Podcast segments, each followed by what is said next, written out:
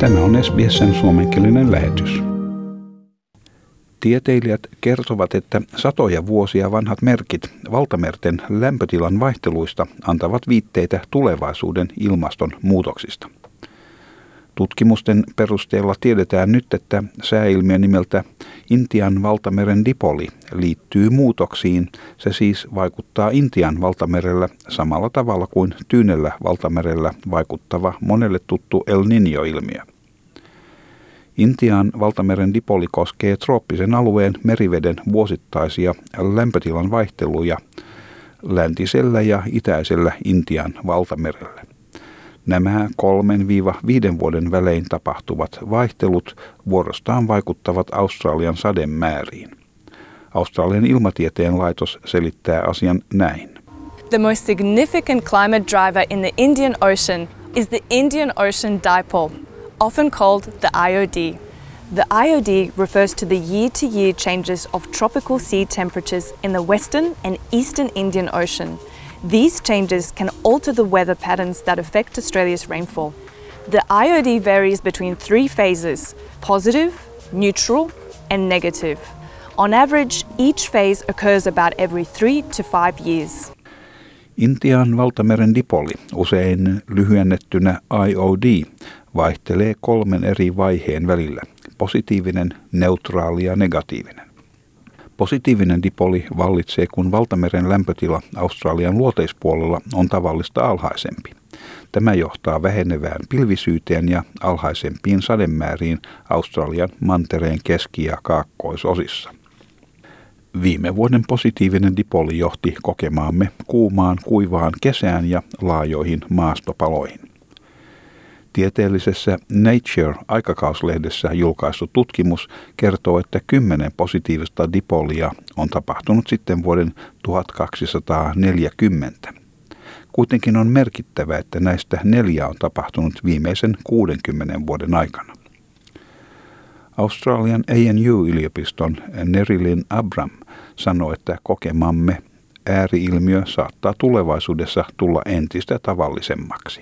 We have lots of lines of evidence that are pointing towards uh, this trend, so from our paleoclimate data, from our observations and from our climate models, that we see that um, at the moment these positive Indian Ocean dipole events are becoming more common and they're becoming stronger, and that's because as the ocean is warming because of human influences, the Western Indian Ocean is warming faster than the Eastern Indian Ocean, and that sets up the conditions where it's easier for these events to occur.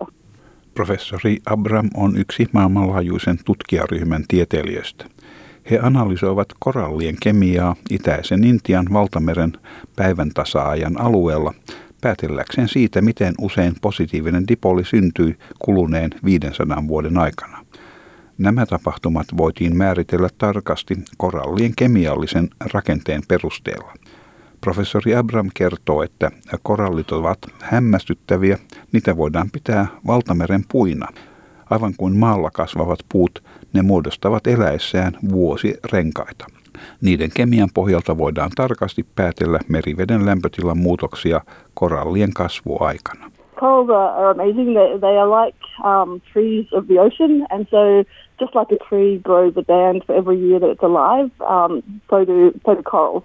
And what we can do is to go and measure the, the chemistry of that coral skeleton going through those growth bands, and that gives us a really accurate and detailed record of the temperature of the ocean that the coral was growing in.